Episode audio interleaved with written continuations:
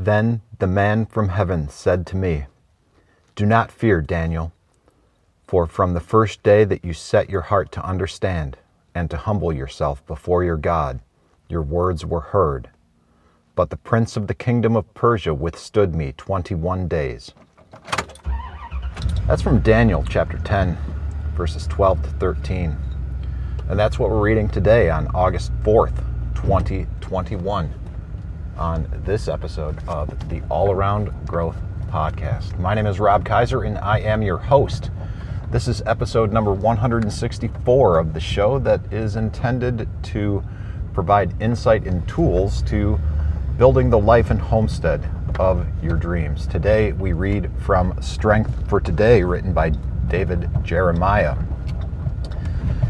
And we continue reading with, in recent years, there have been a number of books written by people claiming to have had out-of-body or near-death experiences in which they saw heaven, hell, or eternity.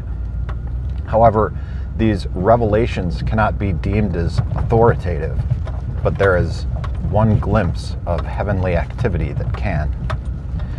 After Daniel prayed for 3 weeks for understanding of the vision he had seen, a certain man, angel, appeared before him with answers. He revealed to Daniel that he had set out from heaven on the first day of Daniel's prayers, but that he had been instructed by a demonic angel, the prince of Persia, for 21 days.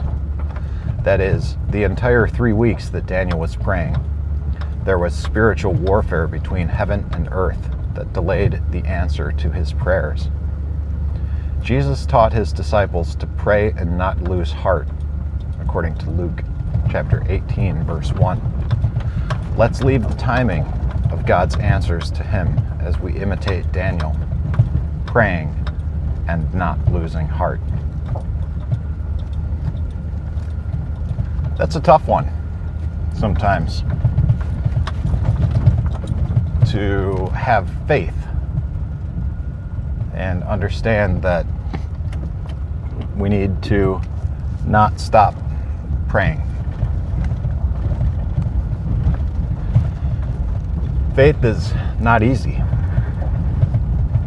and for whatever reason, I've gotten to a point where I keep most of these daily devotionals. I keep them in my car. I keep them in my truck, rather. And just for easy access, so that there's always something on hand for a show. Notes for a show. Now, this morning I had in mind that I wanted to cover this, that I wanted to read from this book. I have been feeling a little challenged lately on account of this seizure. Initially, I was not too upset by it. It was not that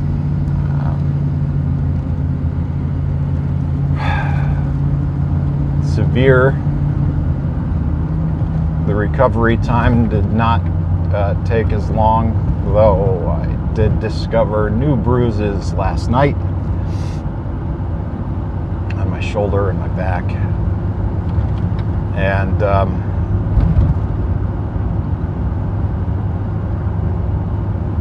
I've been spending more time each evening sleeping than I normally do. I guess I need it. Now,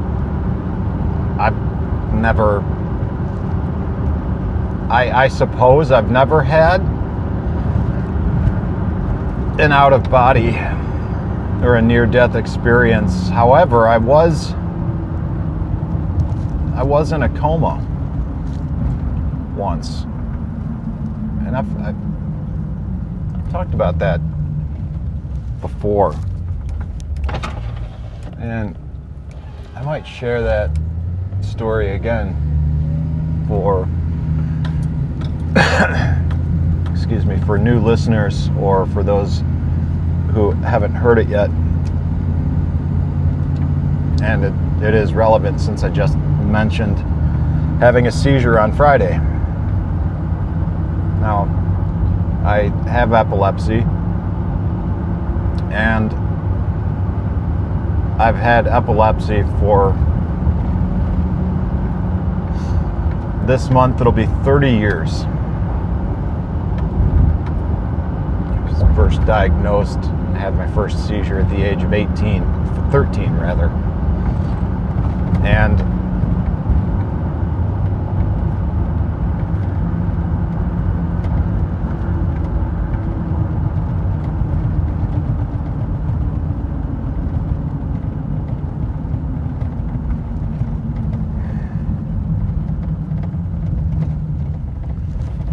I was in a coma.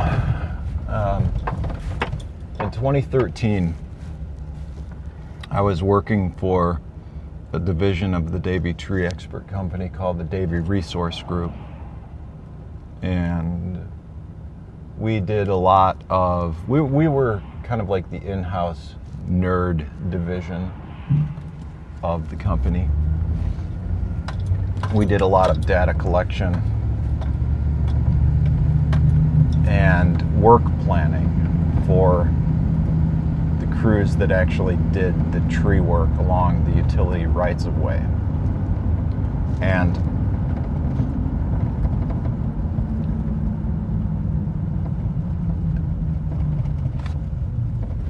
at that time, I was living in Southern California.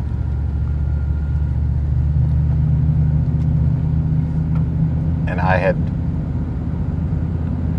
communicated that my desire was to move back to Ohio to be with my family. And my superiors wanted me to take a job in Texas, take a position in Texas as a project coordinator. It was a great fit. I didn't have a big crew, and everybody had been there for quite a long time, and really all I needed to do was just step in and make sure that nothing changed. And there was still opportunity to grow and expand and develop. But my objective was to move back to Ohio, so I told them that I would take the position as an interim, or for an interim length of time, and I would find someone to fill the position in the interim, and as long as, you know, I got paid hourly and was able to make as much overtime as I wanted, as well as have a per diem living expenses covered. And I didn't think that they were going to take my offer, but they did. So all of a sudden I found myself in Texas with some of my stuff in storage in California, much of it shipped back via the postal service, and I was in Austin for the most part and traveling all around western Louisiana, East Texas, old Texarkana area, southern Oklahoma.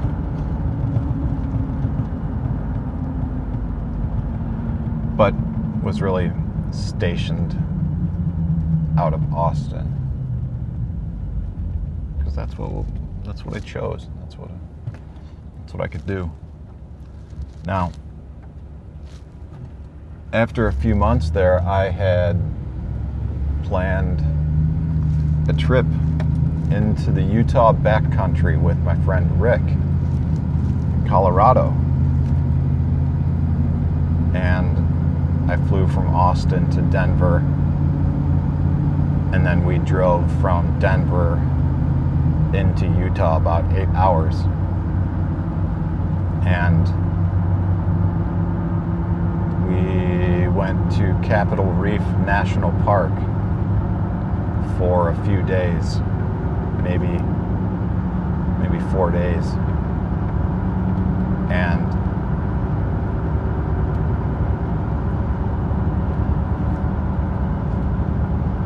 I was told at that time by some friends who were close to me that they didn't think I should go because I was having increased seizure activity. But I thought I had a good handle on things, and I thought I had things under control. I had had a lot of seizures in the mornings leading up to the trip there, and I had some seizures in the early hours of the morning as we were camping, and ended up throwing off my sleeping bag a couple of times. It was on the way home when I began to have a series of seizures, one after the other. And this led to something called status epilepticus, which is seizures one after the other, after the other, after the other. And it's just a period of uninterrupted seizures. And the problem, once your body enters this state, is that it can't get out. And people have died from being in status.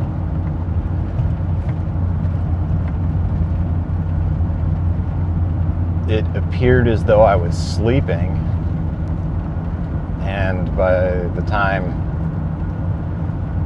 I did get home, or we got back to Rick's place, he realized that indeed I was not sleeping and called the paramedics. And that was the point when they decided to medically induce a coma in order to control, alternate, delete, and reset my brain. And either at some point during that experience, just to conclude this story and subsequently conclude the podcast,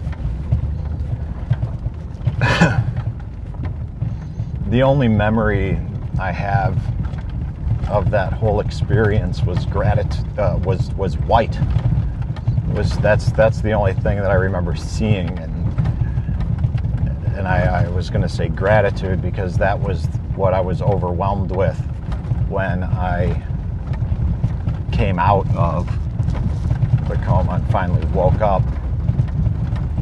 The gratitude for all the nurses and people that were there providing care. Gratitude for the male nurse from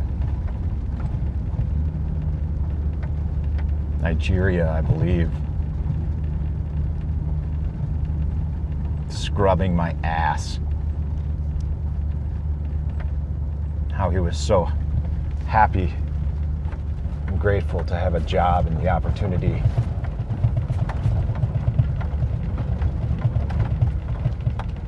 be scrubbing out my asshole.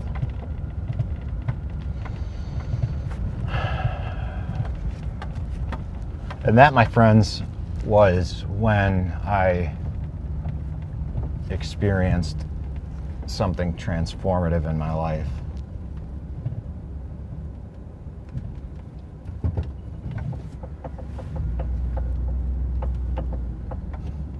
The expression of gratitude for everyone that was there helping take care of me. And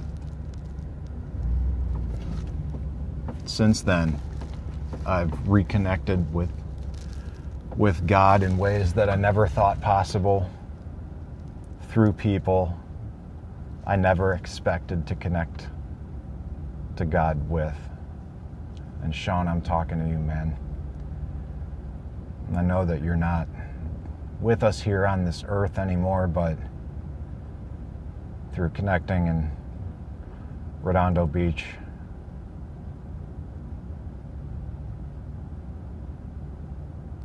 San Luis Obispo,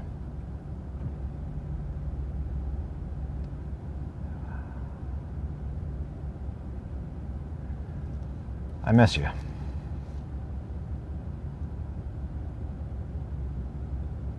And I'm grateful for you too, Sean. That's it, everybody. August 4th, 2021. Don't stop praying. This is Rob Kaiser, and thank you.